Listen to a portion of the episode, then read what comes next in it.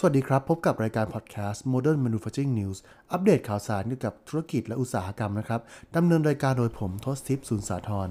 content creator จาก Modern Manufacturing Thailand โดยบริษัท Green World Media และ Green World Publication ประเทศไทยครับ และสำหรับสัปดาห์แรกของเดือนกุมภาพันธ์นะครับ เรามีข่าวที่อยากจะมาบอกเล่าทุกคนดังนี้ครับผม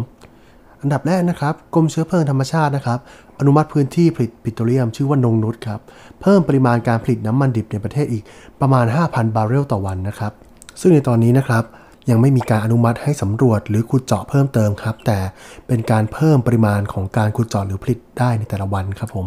ข่าวต่อไปครับข่าวจากสำนักงานเศรษฐกิจอุตสาหกรรมครับ เขาเปิดเผยถึงดัชนีผลผลิตอุตสาหกรรมหรือ MPI ประจำเดือนธันวาคม พุทธศักราช 2562 ครับ ซึ่งปรับตัวดีขึ้นจากเดือนก่อนหน้าหรือเดือนพฤศจิกายน พุทธศักราช 2562 ครับ ซึ่งในเดือนพฤศจิกายนเนี่ยถือว่ามีการหดตัวร้อยละ 8.09 ในขณะที่เดือนธันวาคมนะครับมีการหดตัวเพียงร้อยละ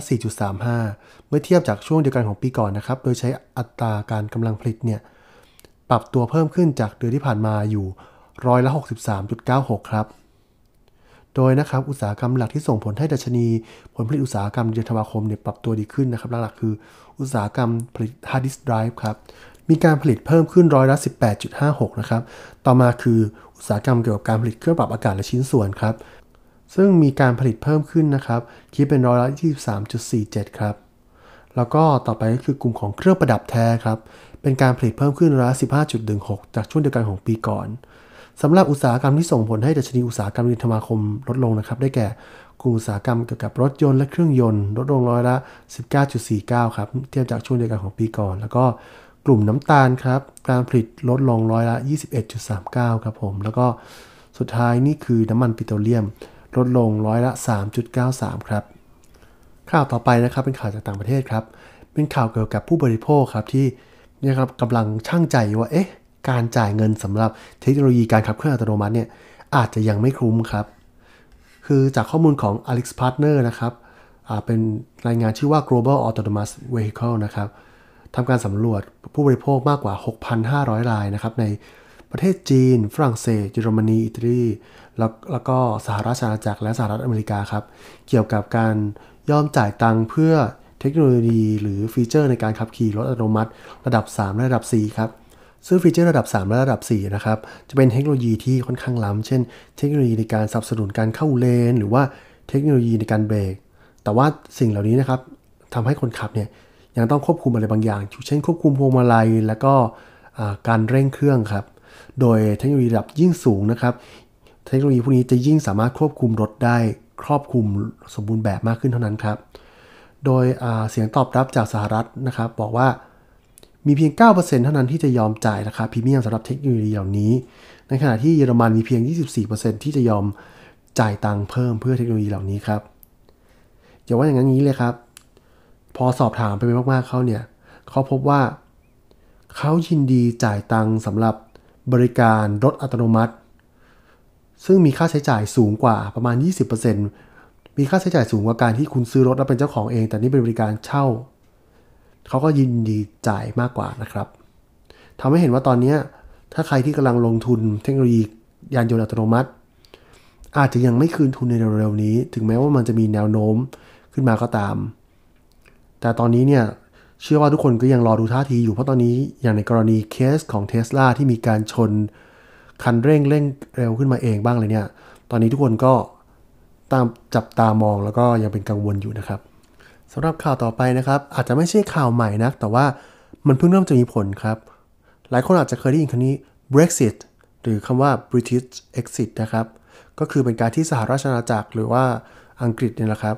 ออกจากการเป็นภาคีของ EU หรือสหภาพยุโรปนะครับ มันส่งผลยังไง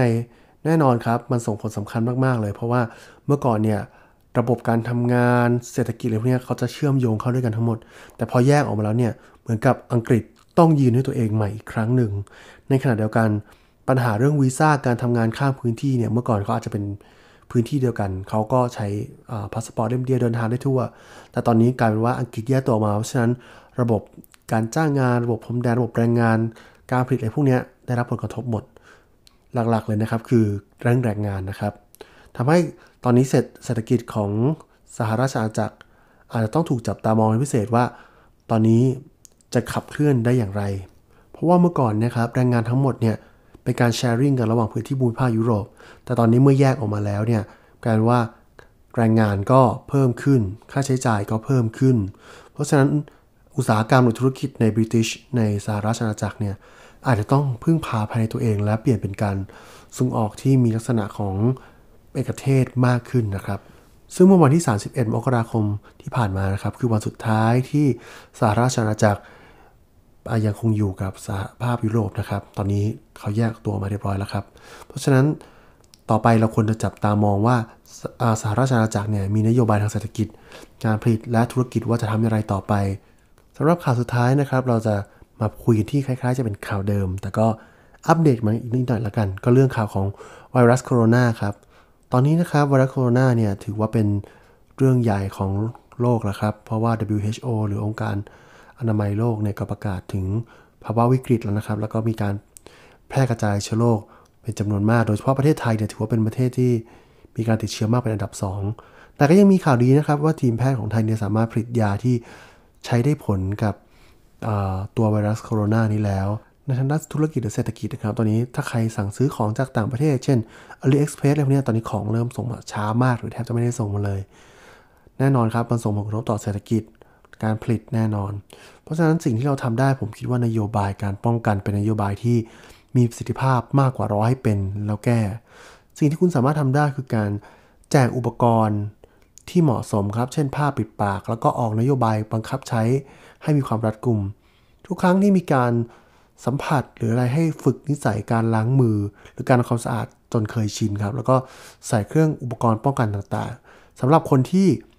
ไม่สบายหรือมีอาการที่มีลักษณะความเสี่ยงก็ขอให้ดำเนินการตรวจซะแล้วก็ให้เขาพักผ่อน เพื่อที่เชื้อโรคจะไม่ได้แพร่กระจาย และทำให้การทำงานทั้งหมดหยุดลงครับสำหรับข่าวที่นี้นะครับ หมดลงเพียงเท่านี้ครับ แล้วเราพบกันในโอกาสหน้าอาทิตย์ต่อไปนะครับ สวัสดีครับ